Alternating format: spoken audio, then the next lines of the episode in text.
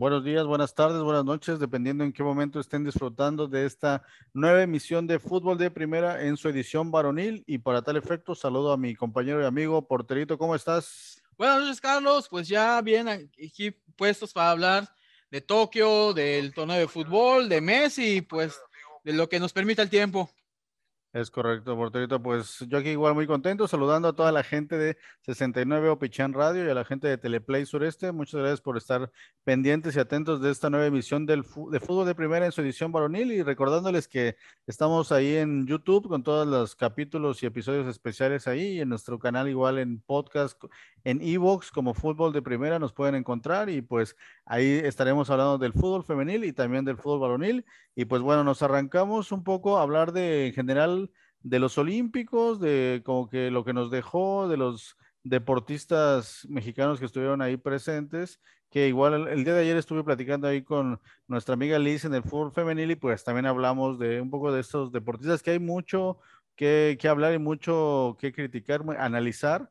Y pues bueno, ¿no? Los, el desempeño de los eh, deportistas mexicanos que pues para muchos es un fracaso, pero ayer yo lo comentaba, ¿no? Yo digo que no es un fracaso, yo creo que hay que valorar mucho el esfuerzo de todos nuestros deportistas y sobre todo que tuvimos bastantes cuartos lugares, que pues un cuarto lugar a nivel mundial es totalmente un triunfo y, y que las medallas de bronce, que ahí se incluye esta del fútbol varonil, pues hablando de específicamente del fútbol varonil, pues yo creo que México fue el equipo que desplegó mejor fútbol en todo el torneo que lamentablemente en esta situación con Brasil no le alcanzó para llegar a la final, pero yo digo que México tranquilamente pudo haber sido campeón del torneo y creo que todo el mundo hubiera estado de acuerdo porque tuvo creo que a los mejores jugadores, a las jugadas más espectaculares y creo que tuvo momentos de gloria, de desplegando un gran partido, partidos en general y pues yo creo que que estamos muy contentos con el desempeño tanto de la varonil y como que en general de toda la, comitiva mexicana, que hubo cuartos lugares, hubo medallas de bronce, pero en general toda la comitiva está muy bien participar en Olímpicos. Es ya todo un triunfo por delito llegar a, cualquier competencia de Olímpicos. Pues bueno, eh, vamos y por partes. Primero que nada, en cuanto a la selección mexicana, eh, hay que decirlo de que no sé si fue la que mejor jugó, pero al menos sí fue como que la más vistosa y más efectiva. Eh, siento que como quedó el medallero, pues es justo en el aspecto de que pues como nunca nos enfrentamos a España, entonces realmente no sabemos si le pudimos haber empatado, si le pudimos haber ganado, perdón, o si nos pudo haber, nos pudimos haber ido en tiempos extra, penales, o si España nos hubiese ganado. Creo que queda por ahí esa, esa duda, considerando de que pues que tal vez si hubiésemos tenido el camino de Japón, en vez de que nos tocó por segundo lugar, pudiéramos haber llegado igual a la final, no lo sé. Pero el hecho de que perdiéramos un partido con Japón, pues siento que ahí igual equilibra un poco las cosas. Pero aún así, el, la medalla de bronce es un, muy buen, es un muy buen resultado, la verdad.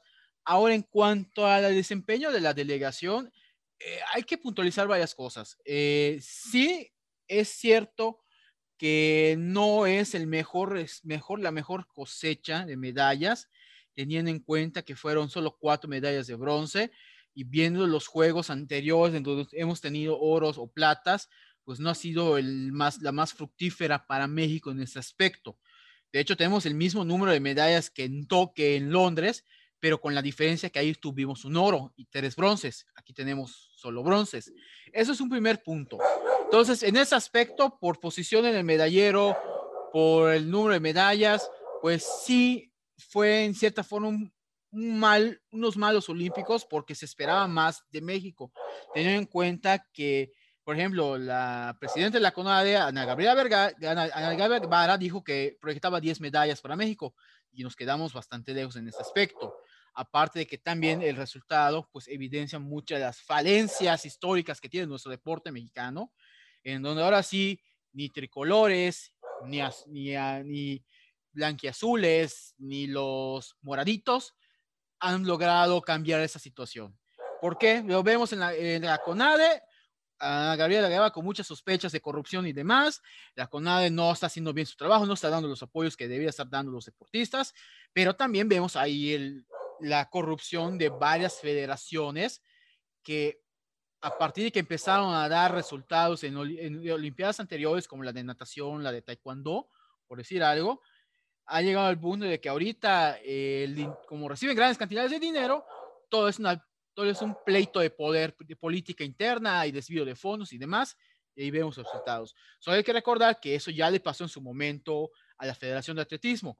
Recordar que México era potencia en la marcha y desde Sydney 2000 no hemos vuelto a ganar, que fue la última medalla de olímpica, un bronce que tuvimos en, en la marcha, no hemos vuelto a tener medallas en la marcha. El box igual nos daba medallas, le metieron dinero y se pelearon la corrupción. Entonces hay que tener en cuenta ese detalle, o sea, que el resultado también es un reflejo de lo que no está haciendo nuestra actual administración y de lo que han dejado de hacer las administraciones anteriores, porque, todos, porque eso, eso no solo es de ahorita, es un, algo que se ha acumulado, así como también las federaciones que eh, no han hecho su chamba como tal. Por el otro lado, como tú dices, estamos los cuartos lugares. Tenemos dos, cuatro, seis, siete cuartos lugares. Más las cuatro medallas de bronce, pues sí, si hubiesen terminado en tercer lugar, pues serían las diez medallas proyectadas. Entonces, ahí esa situación. Pero, como tú dices, eh, en ese aspecto es un buen resultado porque no cualquiera puede decir somos el cuarto lugar mundial en nuestra disciplina. Estamos, están en la elite de la elite, porque hay que decirlo, los que llegan a, los, a, las Olimpiadas son en su mayoría la elite del deporte mundial. Los medallistas o los top five son la elite de la elite de sus deportes. Entonces, ¿qué vemos aquí? Vemos resultados todavía en trampolín, en natación, donde ahí acumulamos esto de tres cuartos lugares en ese, en ese aspecto.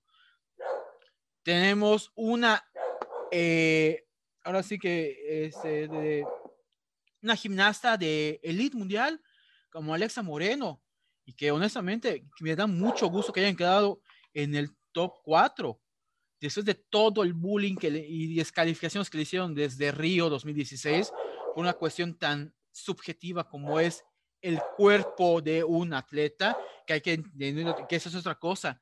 No todos los deportes generan el mismo tipo de cuerpo atlético. Cada deporte genera un diferente tipo de cuerpo atlético. Entonces hay que tener en cuenta eso. Tenemos eh, en tiro deportivo, en este caso, eh, tuvimos eh, con, con tiro con arco igual, y lo de la selección de softball, que pues bueno, ahí eso es un punto y aparte, porque también es una, lo de softball es una evidencia de lo que no hacen las federaciones, que prefieren salir a buscar talento fuera del país, a invertir dentro del país en infraestructura y demás, en la promoción de sus deportes, para generar pues infraestructura y talento local. No lo hacen, se gastan el dinero en otras cosas. Entonces es una u otra cosa. Pero también hay otro detalle que lo vemos en donde vemos en exmedallistas o entrenadores que han, dado resultados antes a México, que porque las federaciones, la comunidad y demás no trabajan bien, no apoyan al talento local, se vieron la necesidad de irse a otras federaciones, a otras naciones a trabajar, y ahí sí les están dando medallas. El caso de Oscar Salazar, por Dios santo, medallista de, olímpico, ¿Cómo te atreve la Federación de Taekwondo a desperdiciar un talento como este y regalar a otra nación? Resultado, dos medallas de bronce para Egipto. Que no figuraba en el Taekwondo, al menos no a nivel mundial. O en el caso de Salvador Sobrino, que en natación le dio una medalla a Australia. Justamente en donde nosotros quedamos en cuarto lugar. ese es el detalle. Sí, sí, sí, es que hay mucho que analizar y hay mucho que revalorarse. Como cada que hay olímpicos hay competencias de este tipo, pues hay mucho que, que analizar y estudiar para no repetir estos errores y tratar de mejorar, ¿no? Y, y creo que la característica de, este, de estos olímpicos en Tokio, pues que ya el poder de las redes sociales, donde nos pudimos enterar de, de muchas cosas, porque los, muchos de los deportistas, pues en sus redes sociales nos estuvieron compartiendo mucho de su experiencia y de repente muchas cosas se volvieron tendencia, como en el caso de Alexa Moreno, donde ella eh, este, como tú bien dices, ¿no? fue muy criticada desde hace tiempo, pero nos pudimos enterar de que ella tuvo que comprar sus propios aparatos para entrenar y, y entre las pláticas ahí en, en, Twitter y en Instagram, este, Ana Lago, por ejemplo, apoyaba mucho este, este tipo de comentarios donde ah, incluso dicen que aseguran que en el país no hay este, algunas, este, algunas instalaciones dignas o a nivel internacional como para donde ellas puedan entrenar, ¿no?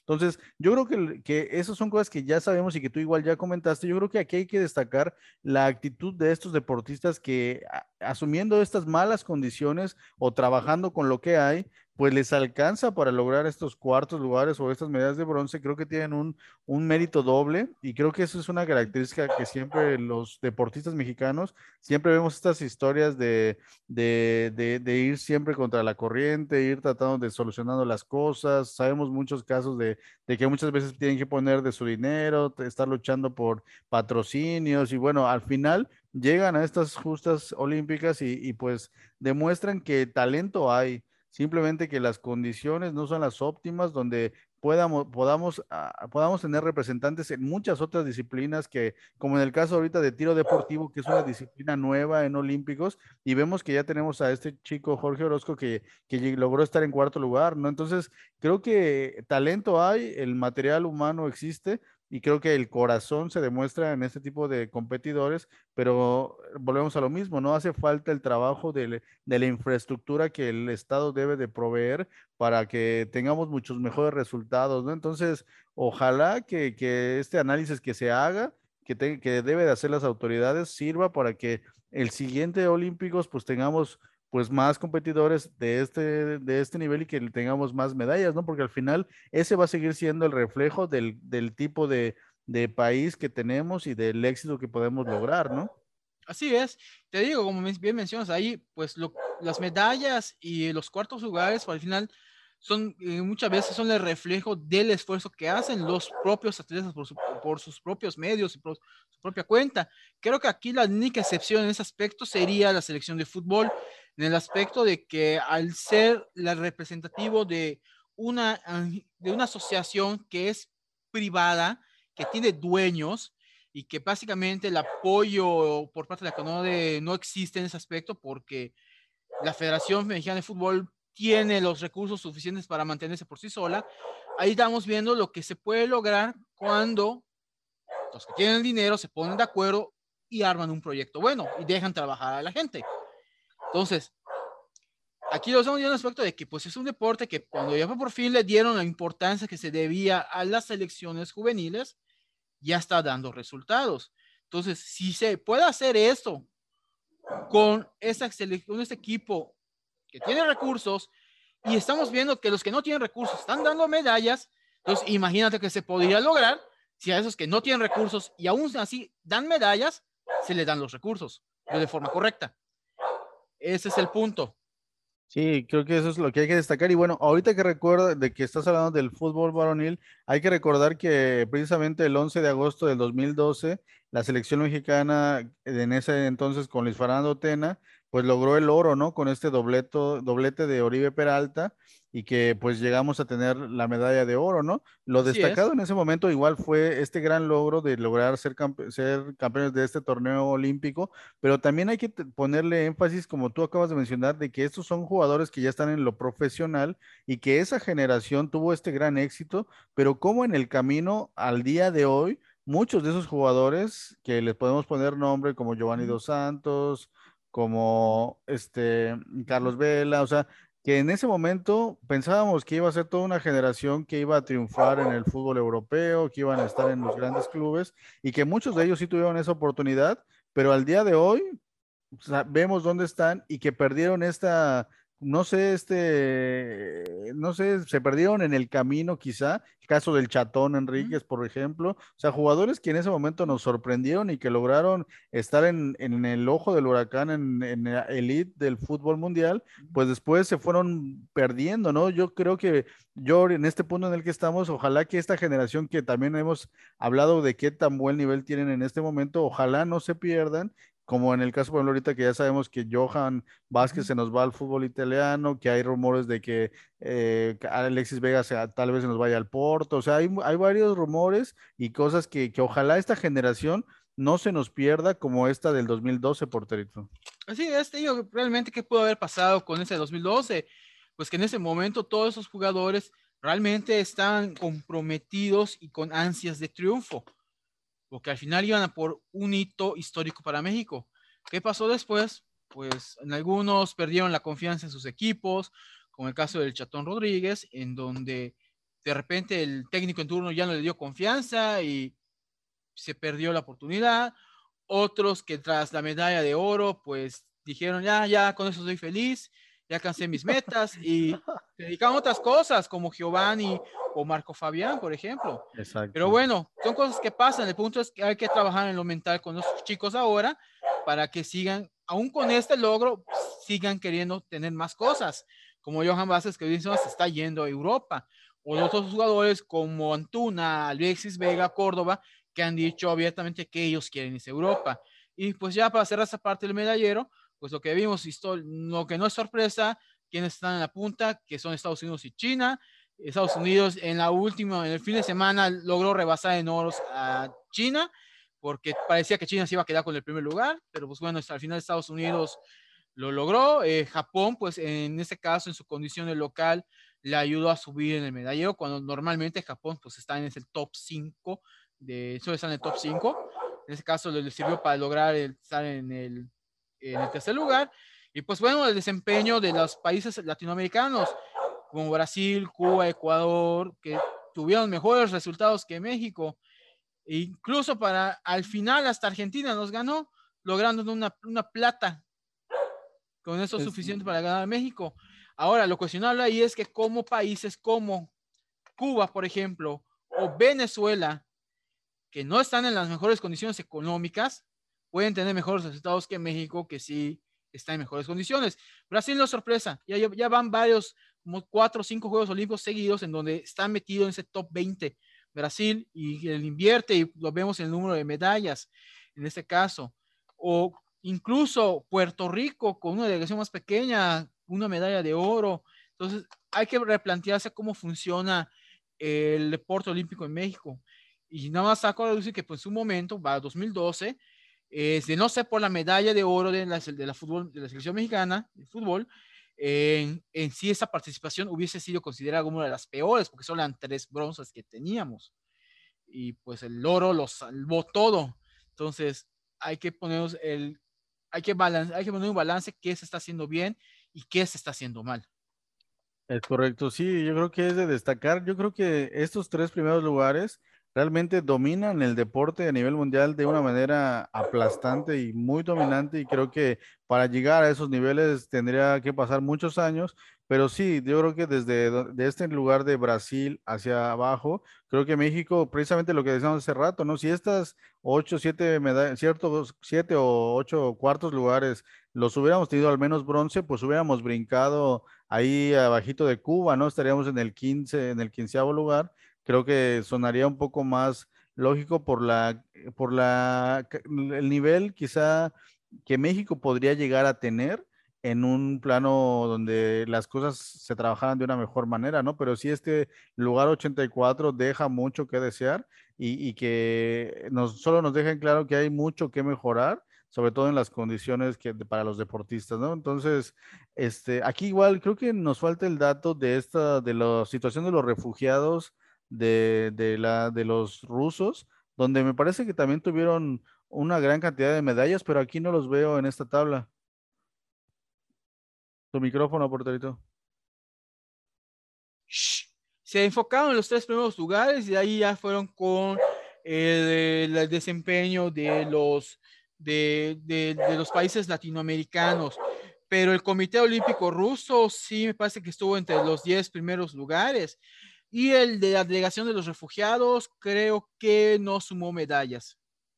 Ah, me parece que, bueno, habría que revisar ese dato, pero me parece, yo sí me tocó ver algunas, pero bueno, ya ese es un dato que habría que, que, que este, investigarle un poquito más, pero bueno, Este, dejamos ya un poco este análisis de, de, de Tokio en general, donde pues ya vimos un poco lo que se debe de, mejorar en el cuanto a- al desempeño de los mexicanos. Y pues bueno, ¿no? Ya caemos en, en que ya nos tocó pues pelear por la medalla de bronce y la gran final donde pues Brasil le gana a España por Torito. ¿Cómo viste estos dos, dos Pues partidos bueno, por las nada más medallas? para comentar lo anterior, nada más para confirmarte.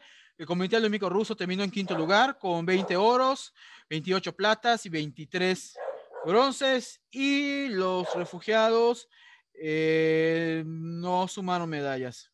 Ah, ok, ok. Ok. Pero bueno, Gracias ya con, Gracias por el dato, porterito. y ya con el torneo olímpico, pues lo que te mencionaba, eh, la verdad fue un buen, fue un muy buen torneo, hay que decirlo.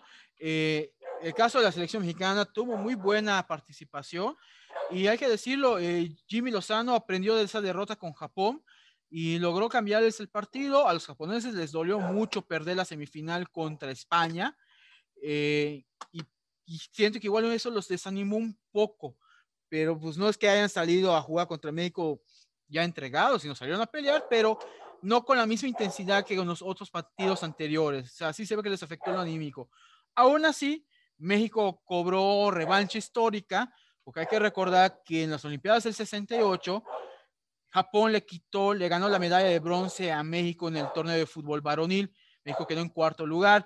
En ese momento, pues ya luego se supo que los seleccionados, los representantes de esa selección mexicana, ya no salieron a, con intenciones de disputar la medalla por disputas con respecto a los premios de la con la federación, típico de la época.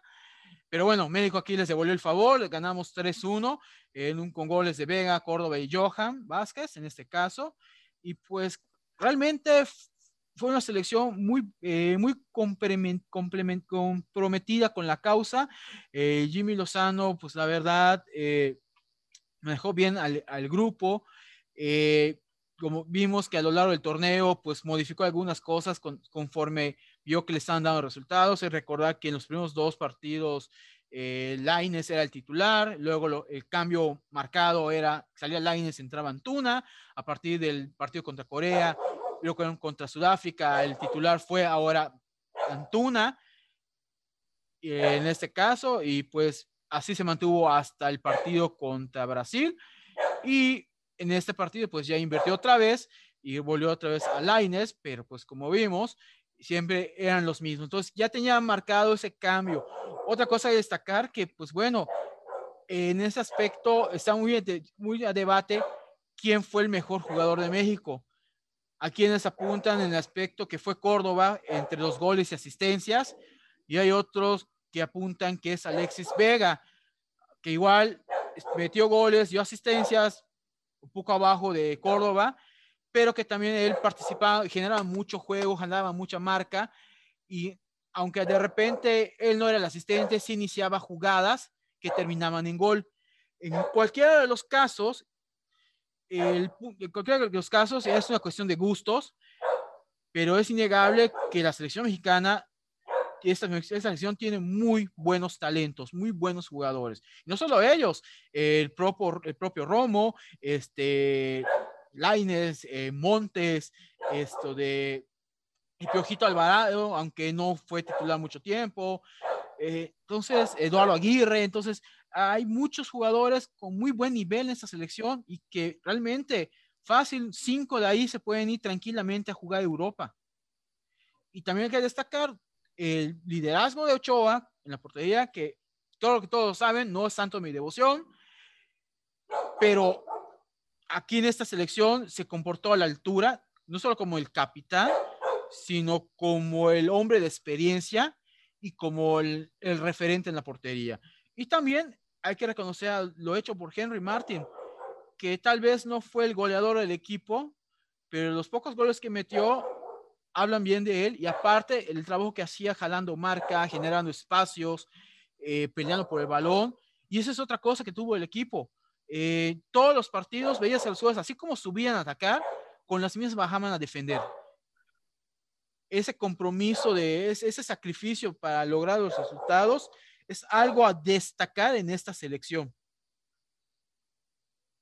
Es correcto. Sí, yo creo que muy de acuerdo contigo, porterito. Yo creo que vimos a, a Jimmy Lozano en una versión donde no lo conocíamos, pues sabíamos que en el preolímpico había tenido un gran papel y estábamos muy ilusionados por lo que vendría porque mostraron un gran fútbol desde el preolímpico y pues realmente lo conservaron, ¿no? Y volvemos a lo mismo, llegaron a enfrentarse con grandes selecciones, los locales, iniciamos con Francia, realmente de el, el lado donde la, la, clasificación que le tocó a México, le tocaron los jugar contra los mejores y contra los más difíciles y el hecho de enfrentar a los locales, pues en un principio nos sorprendió al principio, pero al final yo creo que es un torneo redondo donde México, yo a mi parecer le alcanzaba para estar en la final y quizás te llevarse el torneo, porque por las mismas declaraciones hasta, por ejemplo, de, Dani Alves, o sea, muy buenas críticas por recibieron a nivel mundial el equipo mexicano. Yo creo que si eran campeones le iba a ser totalmente merecido, grandes jugadores y sobre todo el conjunto, ¿no? Fue un equipo donde todos corrían, donde todos hacían su trabajo, con jugadores más destacados un poquito, como Luis, a mí me encantó Luis Roma, por ejemplo, y creo que a mi parecer él debió haber sido el, jugador este, el más valioso, quizás hasta del torneo, porque tuvo goles, tuvo recuperación, tuvo de todo, ¿no? Se a ser un jugador muy completo. Y bueno, en general fue una, una presentación mexicana redonda que, pues ya como que a nivel mundial se están acostumbrando a que en Olímpicos llevamos a grandes generaciones de, futbolistas que ojalá, como mencionaba hace rato, pues que sigan por este camino, ¿no? Y, lamentablemente, por ejemplo, lo del caso de Laines que se lleva esta lesión, que esperemos ya se esté recuperando para que ya esté en España jugando. Y pues con estas novedades, ¿no? De que Johan Vázquez ya lo vamos a poder tener ahí en el fútbol italiano, que nosotros aquí en Fútbol de Primera estamos muy contentos porque pues le estábamos dando seguimiento al Chucky Lozano, pues ahora vamos a poder darle seguimiento a, este jugador Johan Vázquez, que también una, o sea, es raro que, destaquen o que se le den tantos reflectores a, defensas y como que no estamos tan acostumbrados a que, veamos y destaquemos a un jugador así. Y fue un, él fue una parte clave en la en, la, en el funcionamiento de la defensa mexicana. Tiene un gran talento, se, tiene una actitud impresionante y pues qué bueno que lo vamos a tener en la liga italiana y ojalá que aún haya tiempo de que se vayan algunos más. Ojalá y estas restricciones del dinero que están muy caros, o sea, jugadores como los que están en Chivas, este Vega, o sea, todo este equipo deberían de, de si, si, ya lo estamos viendo, si Messi se fue gratis al Paris Saint Germain, que se vayan gratis todos, ¿no? Al final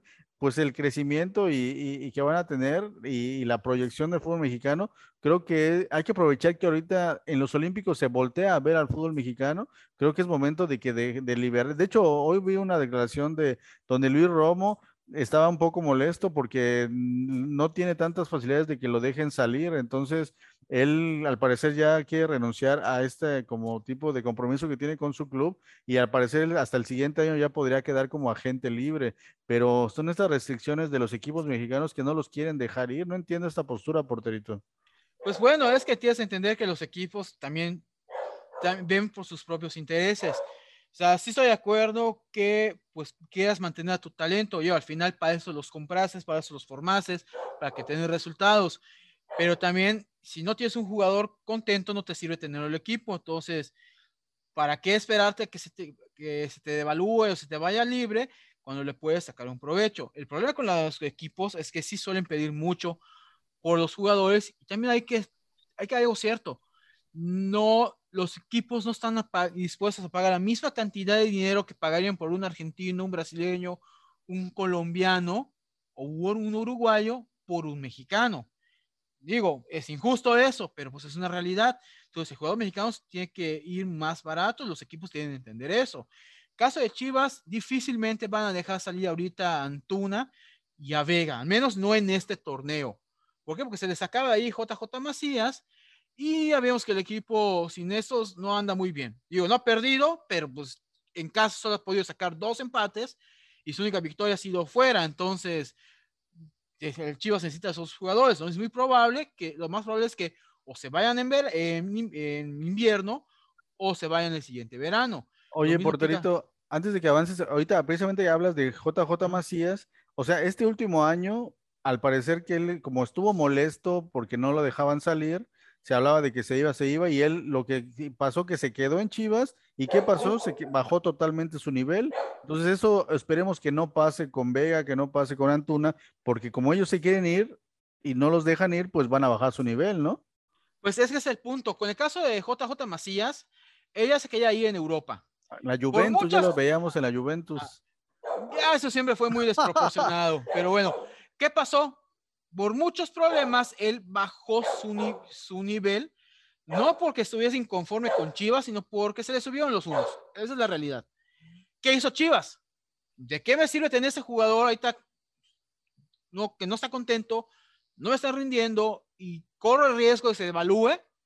Chivas hizo lo más inteligente, pues no va a ser el olímpico y quiere decirte, tengo esta oferta de este equipo, me están dando tanto, no sé si, no sé si recuperó Chivas inversión o no, pero al menos no perdió. Entonces dejó ir a JJ Macías, y recibió dinero. Eso, que, ¿por qué digo que eso fue más interesante? Porque, pues, ¿de qué te iba a servir tenerlo más tiempo? Sin que juegue o se devalúe más, mejor aprovechas. En el caso de Alexis Vega y Antuna, al menos como Alexis Vega, él no baja su nivel en Chivas. Al contrario, le faltan compañeros que le den más. Antuna sí es un poco discutible, que ya vimos que lo mejor de él siempre está en la selección. Su 23 o la mayor, ahí da lo mejor de sí. Chivas de repente da dos de cal por una de arena. Pero bueno, pero pues juegan y, muestran su nivel, entonces creo que ellos con tal de irse no van a ponerse en esa postura de bajo mi nivel, contrario, saco más, pero ya hablé con la directiva, es o me dejas ir o yo no renuevo y tú vas a terminar perdiendo. Entonces te digo, es muy probable que con Chivas lo que ocurra es que pues tal vez se vayan en invierno o justamente ya palabren con algún equipo para que termine este año y terminando el verano, el terminando la temporada, se vayan. Como va a pasar con Robelín Pineda, que va a jugar este torneo, pero en invierno ya se va a ir a su equipo, que es el Getafe. Sí, Getafe. Getafe, que es el Getafe. Ahora, por el otro lado, lo que tenemos en esta elección es el caso de Jimmy Lozano, que pues él, antes del partido por el tercer lugar, avisó que ya no iba a continuar. Entonces, él básicamente quiere poder tener un equipo a diario, eh, todas las semanas, y si seguía en la sub-23, pues iba a pasar como un año y medio o dos de inactividad antes de poder trabajar con un equipo. Entonces, el Jimmy, pues ya vimos que tiene varias opciones abiertas, eh, pues está por ahí la opción de la Major League Soccer, incluso se dice que puede ir a la segunda división de España. La que ya está descartada es que vuelva a negociar con la, con la federación, que el señor lo dijo. Igual y sale algún banquillo aquí dentro de México. Por ahí dicen que los Pumas andan bien y no, y no veo con malos ojos que pudiese caer en, Pumas, aunque creo que lo ideal para Jimmy Lozano es que se fuese al extranjero. Hoy se habla de que Japón también lo quiere, entonces puede ser una posibilidad, pero el punto es que en el caso de Jimmy Lozano es un talento en la dirección técnica y pues lo mejor para él sería irse a otro equipo. Es correcto, sí, de hecho se mencionaba a Luisito Pérez, ¿no? Como que el nuevo que adquiera el, sucesor en esa selección, que también Luisito Pérez viene de estarse preparando mucho tiempo en España y también lo querían traer a, Monterrey. Creo que ahorita está en Monterrey ahí trabajando en fuerzas básicas. Fuerzas básicas, en la sub-20 me parece que tiene. Es correcto, y, y, creo que cumple totalmente con el perfil, porque también hay que hablar un poco de Jimmy Lozano, que durante su etapa como futbolista se vio siempre un jugador muy concentrado, un líder ahí en Pumas, y si hablamos también de, de, ay, de, que acabamos de decir, ¿cómo se llama? De Luisito Pérez. pues creo que encaja igual con el mismo perfil, ¿no? Un capitán, un... Y en el caso de Jimmy Lozano hay que recordar que con la selección mexicana con jugador era un inamovible en la selección de la Volpe. Y era como el segundo capitán o el segundo técnico en el, en el, campo, porque desde ahí veíamos que muchas cosas le confiaba a Volpe en el campo a Jimmy Lozano en ese aspecto. Y en el caso de Luis Pérez, pues igual es un, fue un jugador al que lamentablemente las, las lesiones le impidieron triunfar en la parte final de su carrera. Me acuerdo que estuvo con Chivas y no le fue bien por la parte de lesiones, pero pues lo poco que jugaba con Chivas demostraba por qué estaba allá pero pues las lesiones no lo dejaron, entonces pasó mucho eso. Entonces son jugadores que tienen un perfil en donde, como tú dices, mostraban concentración en el campo desde que tanto en selección como en clubes y que mostraban como que esa visión táctica. y creo que eso a largo plazo les está dando, les ha redituado, al menos a Jimmy Lozano le ha redituado a la selección. Entonces, es un buen técnico y posiblemente Luis, Luis Pérez también tenga ese talento. ¿Por qué desaprovecharlo? Y por eso le digo que en el caso de Luis Pérez, de Jimmy Lozano, pues lo ideal sería que pruebe suerte en el extranjero, aunque sea en la segunda división de España. Pique piedra, puede subir Sí, creo que estamos hablando de esta nueva generación de directores técnicos mexicanos, como igual Nacho Ambriz, que, que tiene una historia así muy parecida a ellos, con este, desde jugador muy, un capitán, concentrados, y que bueno, ahorita Nacho Ambriz ya está con experiencia ya aquí en el fútbol mexicano, pero también ahora ya está en, en España, el caso por ejemplo de Rafa Márquez, que igual se sigue preparando, o sea, estamos hablando de jugadores que fueron ejemplo en, su momento como jugadores y que ahora en la dirección técnica pues están destacando en base a su trabajo, ¿no? Y creo que Jimmy Lozano tiene todas las credenciales para demostrar que es un profesional total y sobre todo un, un gran estratega, ¿no? Realmente demostró que con lo que tuvo hizo un gran equipo y lo llevó hasta estas instancias. No, estaremos pendientes de, de ver dónde, dónde termina trabajando, pero creo que donde vaya es un gran representante de la dirección técnica mexicana y con, con y siempre lo veíamos muy serio, sobrio, concentrado, pocos aspavientos, alguien muy, muy profesional, creo que un digno ejemplo de cómo deben de ser los técnicos y que lo demuestran en su trabajo, ¿no? En cómo, cómo hacen que jueguen sus equipos y él, la verdad, mis respetos. Y bueno, este, otro de los, de los detalles fue de que, sí, a nivel internacional se le dio mucho peso a Sebastián Córdoba, pero bueno, yo creo que que él, el, que tuvo mejor desempeño fue Vega y Romo, y Córdoba pues llamó la atención por sus goles y asistencias, pero en cuanto al volumen de juego, tanto Vega y Romo fueron los que están, entonces no fueron incluidos como que en este once ideal de los Olímpicos, ahí diferimos un poco con la visión de estas personas. De hecho, creo que ameritaba que hubiera más mexicanos en esta selección, porque pusieron ahí algunos como que, como que no, no la pues armaron tanto. Pues tomaron en general de los mejores, pero bueno, se entiende pero sí coincido en que creo que eh, Vega pudo haber estado en el 11 ideal sin problemas y a mi parecer siento que fue el que más generó, fue el mejor jugador de México en ese aspecto. Y de hecho para mí, si pongo a los tres mejores, yo diría que sería Vega, sí pondría a Córdoba en segundo lugar y en tercer lugar sí pongo a Luis Romo. a mí, ah. desde mi punto de vista. Sí, sí, sí. Y, y hablando de, en la defensa, pues Johan Vázquez lamentablemente se, se, perdió un juego, pero también él fue, se notó su diferencia, ¿no? Cuando estuvo y cuando no estuvo, realmente marcó la diferencia en la defensa, que también hay que hablarlo, ¿no? Hay que destacar a esta posición que no es nada fácil, enfrentar a los mejores delanteros del mundo no es nada fácil, al igual que Memo Ochoa, ¿no? Que igual yo creo que Memo Ochoa fue el portero del torneo, porque realmente dio demasiada seguridad, participaba mucho en el movimiento del balón con el pie, varios pases desde atrás y, en las atajadas tuvo bastantes que en los momentos medio complicados para México sacó la casta. Creo que también Memo Ochoa debería estar considerado como el portero del torneo, pero bueno, ya eso ahí quedará en la posteridad. Y bueno, ya caemos en la, en la final, porterito, donde pues Brasil se le complicó, pero al final derrotó a España. Sí, en ese aspecto, eh, uno diría que le complicó más España que México Brasil. Cuestiones de estilos de juego. Eso te decía, no sé, el de no habernos, no haber danos, no habernos enfrentado a España, pues se ponía en duda realmente si México pudo haber llegado al oro o no. Tal vez la plata pudiese ser. Pero bueno, el punto es que el partido se fue a tiempos extras. Pero pese a todo eso, Brasil pues es Brasil, sacó el talento adelante y pues tuvo mejor control de juego y logró con un gol de Malcon evitar los, irse a los penales. Al final de todo, siento que en el juego con todo y que se fue a, a tiempos extra, Brasil fue mejor. Al menos en la primera mitad, Brasil abrumó a España. España ya le empezó a poner, a hacer más, poner más cara el partido a Brasil en el segundo tiempo pero en general Brasil fue mucho mejor que España. Y como mencionan ahí, eh, el jugador, aunque no se vio eh, con gol en, el en esta final, pero el, jugador fue, el mejor jugador fue Matheus Cunha, que pues en este caso, así como tú dices, no solamente es dar gol, asistencia, sino también tienes que ver el volumen de juego, las jugadas que genera, sus espacios, pases y demás.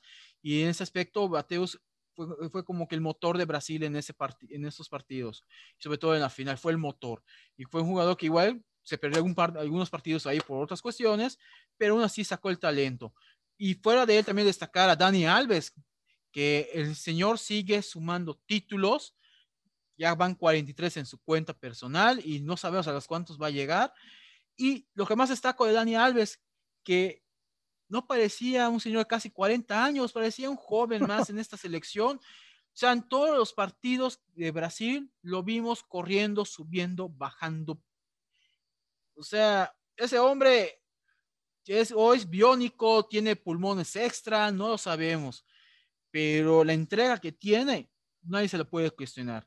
Y ahí vemos los resultados. Creo que igual es de los jugadores del, del torneo, ¿no? Demostró un gran liderazgo y lo veíamos, por ejemplo, ante el partido contra México, donde él realmente estaba liderando a los brasileños, los motivaba y sabía que era un partido muy complicado y él todo el tiempo agarró el protagonismo y se echó al equipo en hombros, ¿no? Y eso también es muy raro por su posición, ¿no? Uno podría pensar que como es lateral, no puede tener este protagonismo. Siempre esperamos que el protagonismo lo tenga el medio de contención o, algún delantero, algún medio ofensivo. Él desde la lateral motivaba a todos, los jalaba realmente y los demás pues lo seguían, ¿no? Son jugadores jóvenes, pero saben el nivel y la calidad que tiene este jugador y pues realmente lo seguían y se contagiaban con el ímpetu de él. No son esos jugadores top que realmente precisamente él estaba mandando un mensaje a Messi, ¿no? De que ojalá y me alcances con los títulos que yo tengo, ¿no? Como amigos que son, porque él es el jugador que tiene más títulos a nivel mundial e históricamente, ¿no? Y por algo,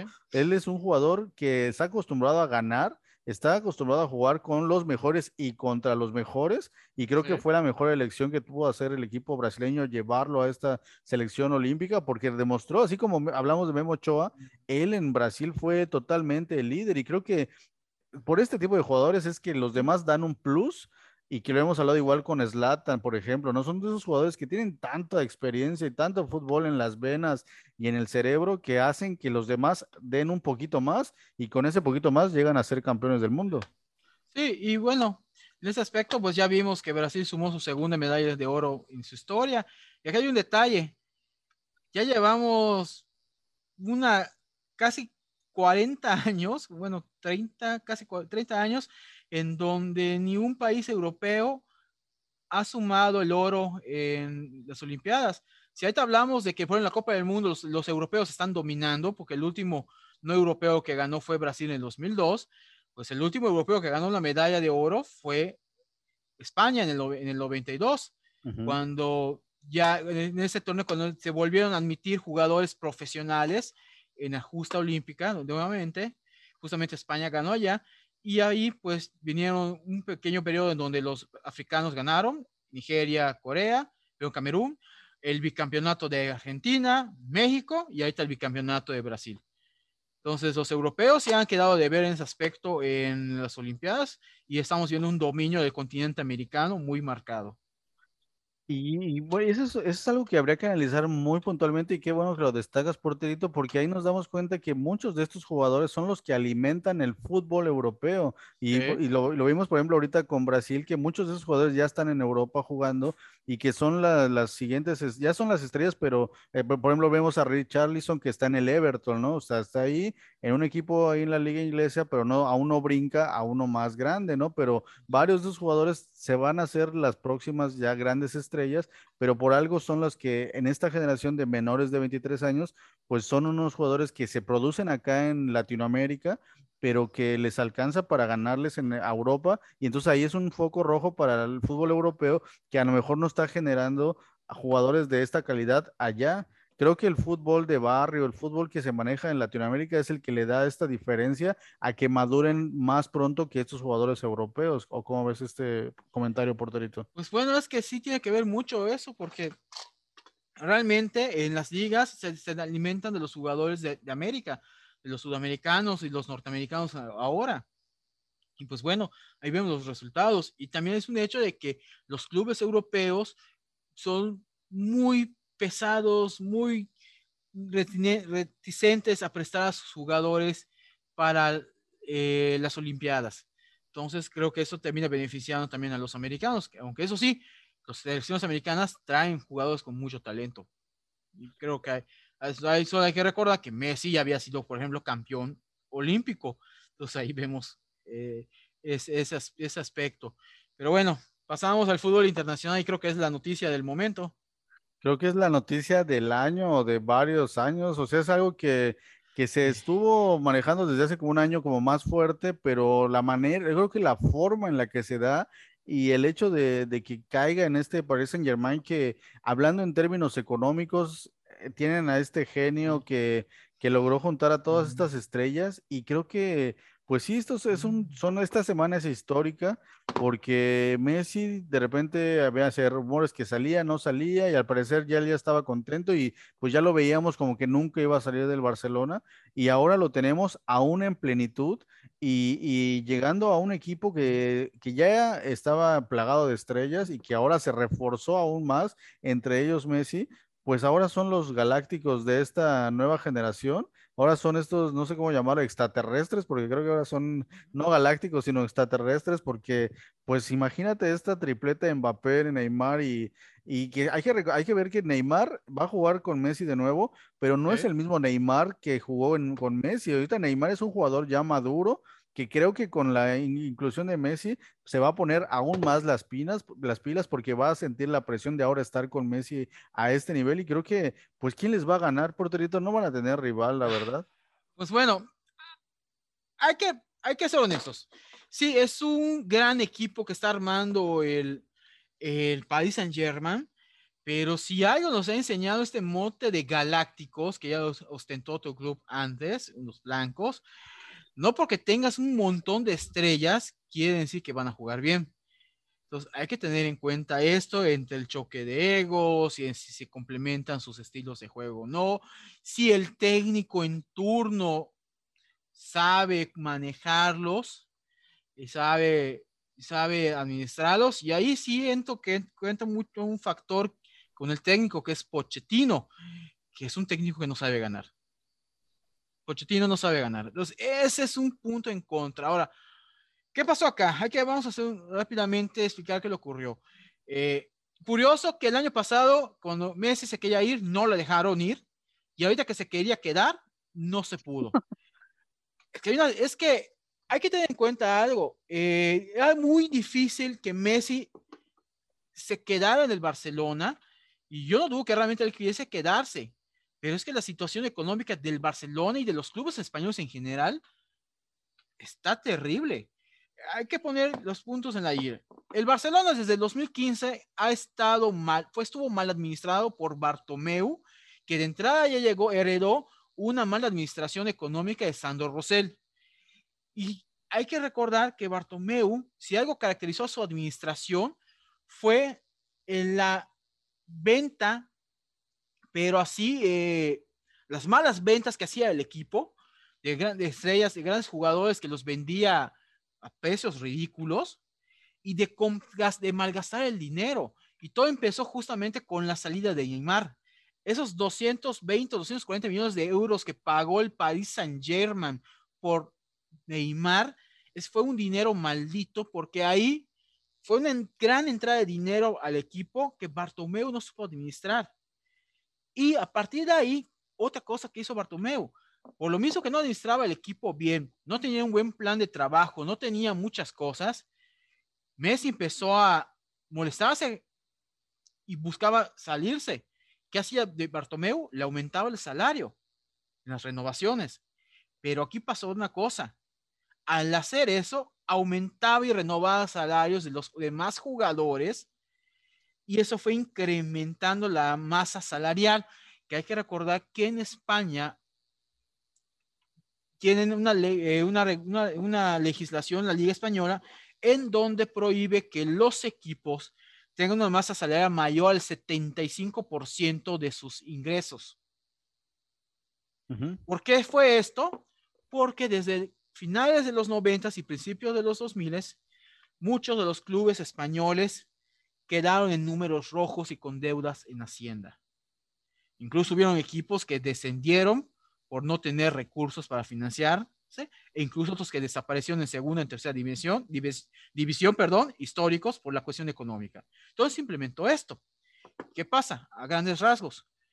El Barcelona año con año se fue acercando al límite de esa masa al punto de que entre la pandemia y esta temporada, el Barcelona rebasaba esta masa.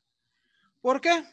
Solamente porque el contrato de Messi es fuerte, que llegaba con él al 125%, o sea, tenía un, un déficit, o sea, gastaba más en salarios de lo que ingresaba el Barcelona, sino que también tiene jugadores que en su momento Bartomeu compró a grandes cantidades que no han rendido con el equipo y que tienen contratos millonarios. Griezmann, Coutinho, Dembélé, son los ejemplos más claros. Entonces, ¿qué pasa? El Barcelona, cuando llega este, ay, ¿cómo se llama el actual presidente? Esto de, ah, se me fue el nombre. Bartomeu. Joan Laporta, Joan Laporta. Laporta.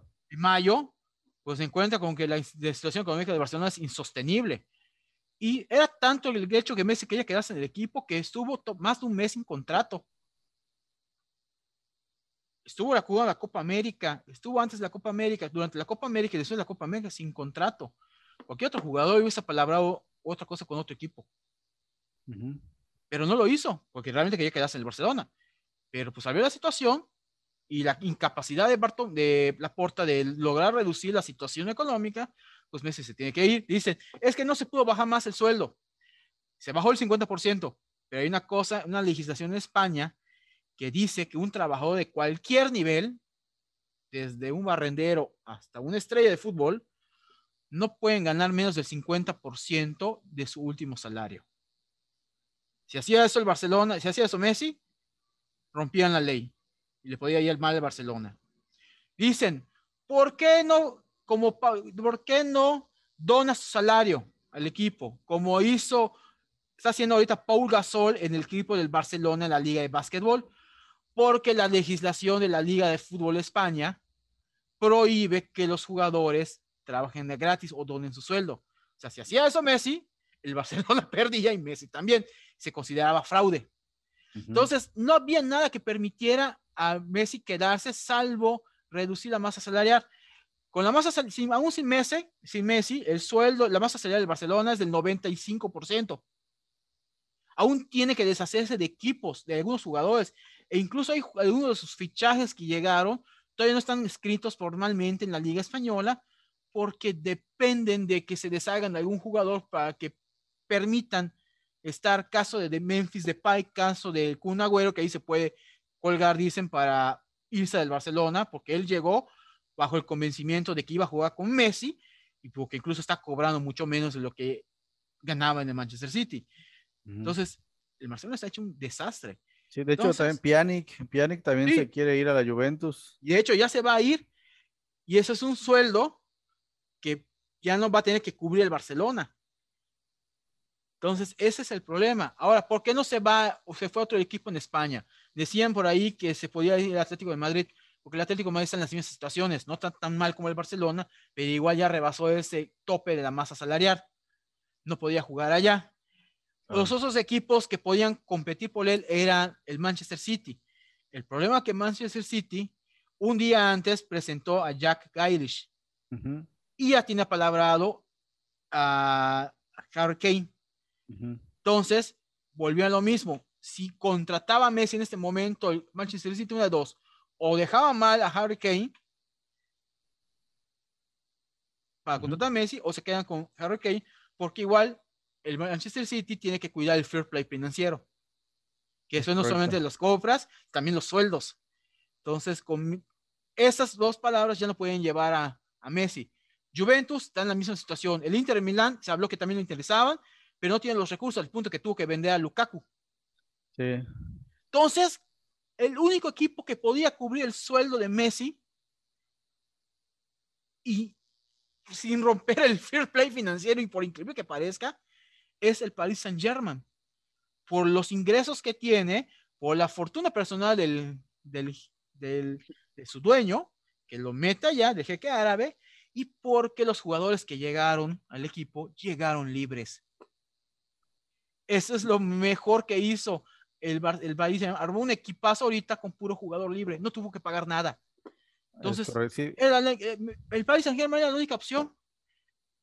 Oye, a mí lo que me llamó mucho la atención es, por ejemplo, una declaración que hizo Francesco Totti, que sabemos que él también estuvo toda su carrera en la Roma y que fue todo un emblema eh, en este equipo donde nunca salió, donde decidió nunca salir y fue como un- todo un ejemplo de, de tener tatuado a un equipo. Él habla un poco fuerte y dice que, que realmente Messi todo, toda su carrera ha sido un mercenario y que, y que realmente todo el tiempo él, eh, su, realmente su pasión es el dinero, ¿no? Que él realmente siempre, como tú comentaste hace rato, siempre pedías que le subían el sueldo, mejores condiciones, subir sueldo, y siempre este, ah, según este amor a la camiseta no es tan así, sino lo que realmente es un amante del dinero, ¿no? Entonces, entonces no sé si creo que en parte tiene razón Toti. Y, y ese es un punto. Y el otro punto que te sí, quería co- quería comentar, que igual antes del programa justamente estaba leyendo una nota donde al parecer Mbappé es el que ya no está muy contento con esta situación y pidió salir del Paris Saint-Germain, como que no le parece que haya llegado Messi y que has- eh, meses an- anteriores el dueño de, del Paris Saint-Germain había dicho que él tenía amarrado a Mbappé, que no, nunca lo iba a soltar, pero al parecer, como ahorita Mbappé ya no quiere estar, eh, al parecer en un año quedaría libre para poder salir y entonces aquí habría que un poco discutir, un poco hablar. Entiendo quizá Mbappé que no quiera jugar con, con, con Messi porque a lo mejor sabe que ya perdió protagonismo totalmente y no quiere estar opacado quizá por Messi y no quiere esta competencia en el mismo equipo, pero también creo que es una muy mala visión de poder compartir el jugar con Messi. Creo que es uno de los placeres que quisiera cualquier jugador, que igual ahí de repente tenemos una lista donde los, hay jugadores que han podido jugar tanto con Messi o, Cristiano Ronaldo creo que son de los jugadores más, más privilegiados que existen, ¿no? Poder haber sí. jugado con los dos mejores jugadores de los últimos 10 años, creo que Mbappé creo que no le está pareciendo el este hecho. ¿Cómo ves estos dos puntos, tanto el de Totti como el de Mbappé? Pues bueno, en el caso de Totti, pues él no se le puede cuestionar el no, el no tener amor por una camiseta porque toda su vida pasó en la Roma, eso es un amor. Pero también de eso al decir que Messi no preciaba el Barcelona, creo que hay mucha diferencia. Eh, no creo que Messi sea un mercenario, sino si fuese por eso, se pudo haber ido mucho antes del Barcelona. Pero acá hay una situación. La mayoría de sus renovaciones comienzan con las administraciones de Sandro Rosell y de Bartomeu, que es cuando comienza la mala administración del Barcelona. Entonces ahí empezamos a ver de que hay un problema, porque incluso son la época en donde se fueron Xavi, se fueron Iniesta, se retiró Puyol, se salió Dani Alves, entonces los jugadores empezaron a ir. Entonces eso es, es algo sintomático. Entonces yo creo que aquí se mezclaron muchas, se juntaron demasiadas cosas. Pero sí, esta vez realmente Messi quería quedarse en el Barcelona, pero todo se juntó para que se vaya. Cuando el año pasado, cuando se quería ir, todos le impidieron que se vaya. Ahora, en caso de lo de Mbappé, pues sí, como mencionas, eh, pues parece que no quiere perder reflectores y de hecho ya hay un precedente, esa situación en donde no está muy a gusto Mbappé con compartir el reflector del UNE en los equipos. Y esto fue reciente, en la Eurocopa con Francia. Ujú. ¿Cuántos notas salieron de que oían problemas en el vestidor? Y en esos problemas estaba Mbappé por la cuestión de no querer compartir eh, los reflectores y no estaba de acuerdo en que ciertos jugadores, específicamente Karim Benzema, hubiese llegado, fuese sido convocado nuevamente a la selección. Porque hay que reconocerlo, en la Eurocopa, el que destacó en la selección francesa fue Benzema, no Mbappé. Entonces no me sorprende, es lo que te decía. El problema va a estar en cómo integras los ecos de los jugadores. Entonces ahí el que no va a tener problemas es Messi, porque conoce a Neymar, conoce a Di María, conoce a Verratti, conoce a Will Danjun. E incluso no creo que tenga problemas con Ramos. Que también creo que Ramos presenta una lesión, al parecer se va a sí, perder que, uno o dos meses, que también ese es un detalle, ¿no? No, no van a estar completos. Y también, de hecho, Messi comentó que, que no, que tendría que tiene que llegar a entrenar y ponerse a tono, ¿no? Quizá no juegue algunas dos, tres jornadas cuando ya lo, ya empiece a tener, pues, pues minutos, ¿no? Pero sí, bueno, si ya vemos el equipo completo, pues realmente es un trabuco, ¿no? Y pero ya con la llegada de, de, Messi, a mí me preocupa esta postura de Mbappé porque va a pasar lo mismo, ¿no? Si no logra irse, se va a quedar, pero pues no va a estar contento, ¿no? Y es lo que, pues, es lo criticable, ¿no? Pues yo creo que debería verlo como una oportunidad de aprender mucho de, de Messi y pues triunfar, ¿no? Tienen el talento como para ganar todo, pero si Pochettino no, no, no agarra ese liderazgo y ese protagonismo de, de controlar a todas estas estrellas, pues igual y nos, nos, nos, nos defrauda, ¿no? Pues a ver qué ocurre, pero lo que es un hecho es que el equipo está para ganar la Champions League y arrasar en Francia. Entonces hay que recordar que la temporada pasada Fran eh, el París no logró ser campeón de su liga mm. y tampoco el campeón de Copa en su liga y se quedó en semifinales en la Champions. Y eso es sintomático de lo que ocurre con los equipos de Pochettino. Entonces, si no gana nada el país en esta temporada, sí va a ser un soberano fracaso, porque tiene un equipo enorme para lograr eso. Y ese es el riesgo, el, doble filo de haber venido el Paris Saint Germain por parte para Messi, de que si aquí no gana, ¿con quién va a ganar? Es correcto. Oye, porterito, y hablando de, del Barcelona y de que, o sea, aparentemente, pues después de la salida de, de Messi, pues podemos pensar que, que, si ya estaba en crisis, pues va a estar peor, ¿no? Pero bueno, tuvieron este, este trofeo con de Gamper, de este torneo que se lleva año con año, y pues jugaron bien y le ganaron a la Juventus con Cristiano, ¿no? Que vimos que al principio hasta Cristiano como parecía como que se estaba burlando ahí en los, eh, cuando estaba la, ceremonia de inicio del juego, hay una toma donde parece que se estaba burlando, tenía una actitud muy, muy burlona ahí ante, ante el público que estaba ahí en el, en el este estadio que se llama Johan Cruyff, que como dato ahí curioso, pero bueno, con los que quedan sin Messi, pues logran ganar y ganaron muy bien a la Juventus, por delito. Aunque yo honestamente no tomé como un buen parámetro a la Juventus ahorita. Recordemos que igual es un equipo que no viene bien, eh, que vino la temporada pasada en cuarto lugar, tercero o cuarto lugar de su liga y con trabajos. Entonces, tampoco me tomé como mucha, muy como un buen parámetro a la Juventus, sobre todo que es pretemporada.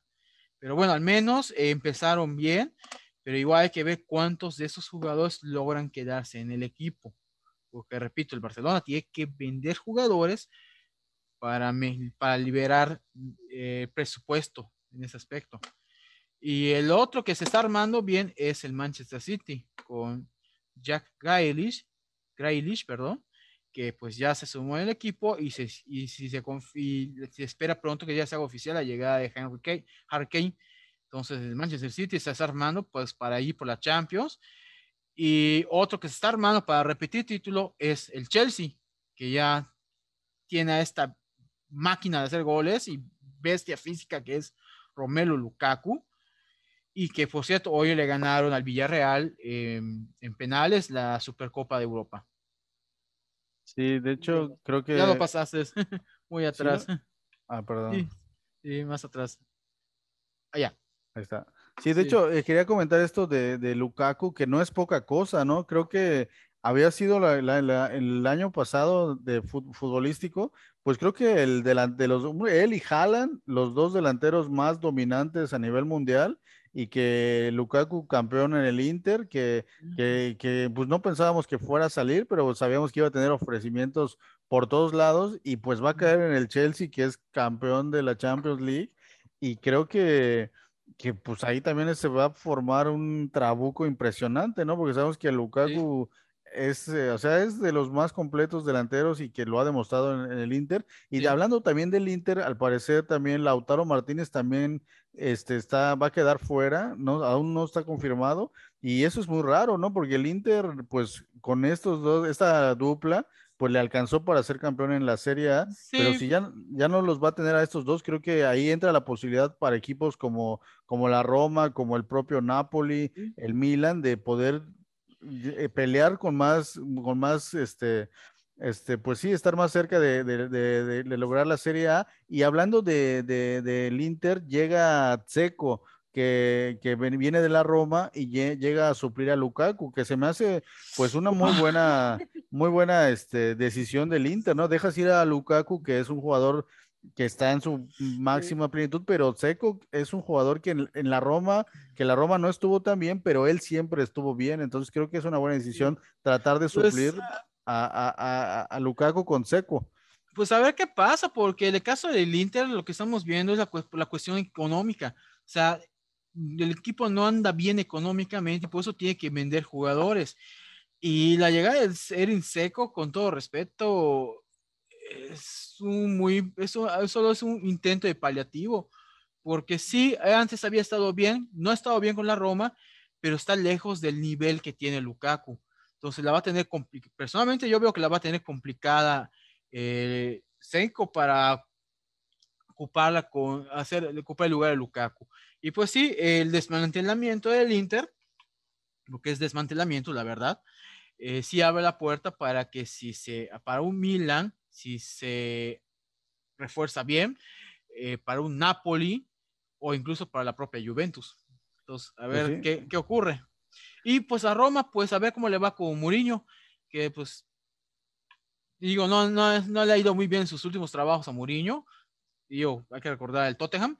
Pero bueno, eh, esperemos que lo haga más competitivo a la Roma, que pues sí ya se, ya se extraña ver a una Roma que pues esté peleando en la, Champions y la Liga Italiana. Es correcto. Y pues con esto terminamos, porterito, ya una vez más. Afortunadamente no llegamos a la Liga Mexicana, ni a, la League Cup, ni todo lo que sucede por esos lugares donde pues, pues no nos alcanza el tiempo. Nos falta. Exactamente. Pero bueno, este, muchas gracias, porterito. Una, una último comentario, por favor. No, nada más que pues eh, aprovechando el Aziz Cup, mencionar que ayer los Super Tigres del Piojo Herrera volvieron a perder y triste y lamentable el Piojo buscando escudarse en el árbitro, honestamente. Y al contrario, eh, a, la el buen desempeño de León que le pasó por encima al, al Sporting de Kansas City y pues le cayó la boca a Pulido que había dicho que es más intensa la Major League Soccer y no sé qué tanta cosa más. Hoy pues los Pumas estaban jugando y me parece que también iba a jugar esto de Cruz Azul.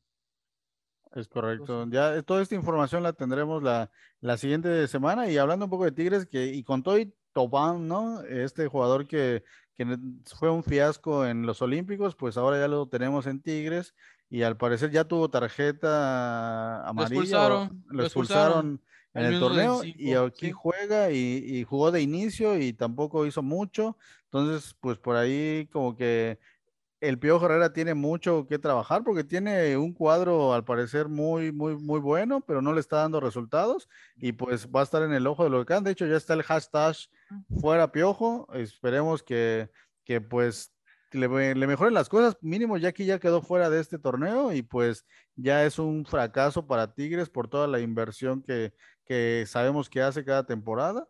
Y pues al parecer sin Guiñac no, no son nada. No, no, no, no, carbura Tigres, sí. Es, es correcto. Pero bueno, ahí este, nos, nos despedimos con eso, porterito. Y bueno, destacar el, el, Chelsea, ¿no? Que pues demuestra que es el mejor equipo actualmente. Y pues el Villarreal también le dio batalla, pero bueno, se van a penales. Y pues ahí de destacar que hizo cambio de portero para los penales, porterito. Esas son decisiones que que, a veces los técnicos toman y que no es muy común verlo, ¿no? Hizo un cambio de último minuto para que el portero fuera el que, el que hiciera los penales. Sí, así es. en este caso, pues ya es algo común que, que si tienes, llegas a esa instancia y sabes que cierto portero es bueno, pues lo hace el cambio. Hay que recordar que esto lo hizo en su momento Luis Van Gaal en el Mundial del 2010 con Holanda. Entonces, no, no, no, no sorprende.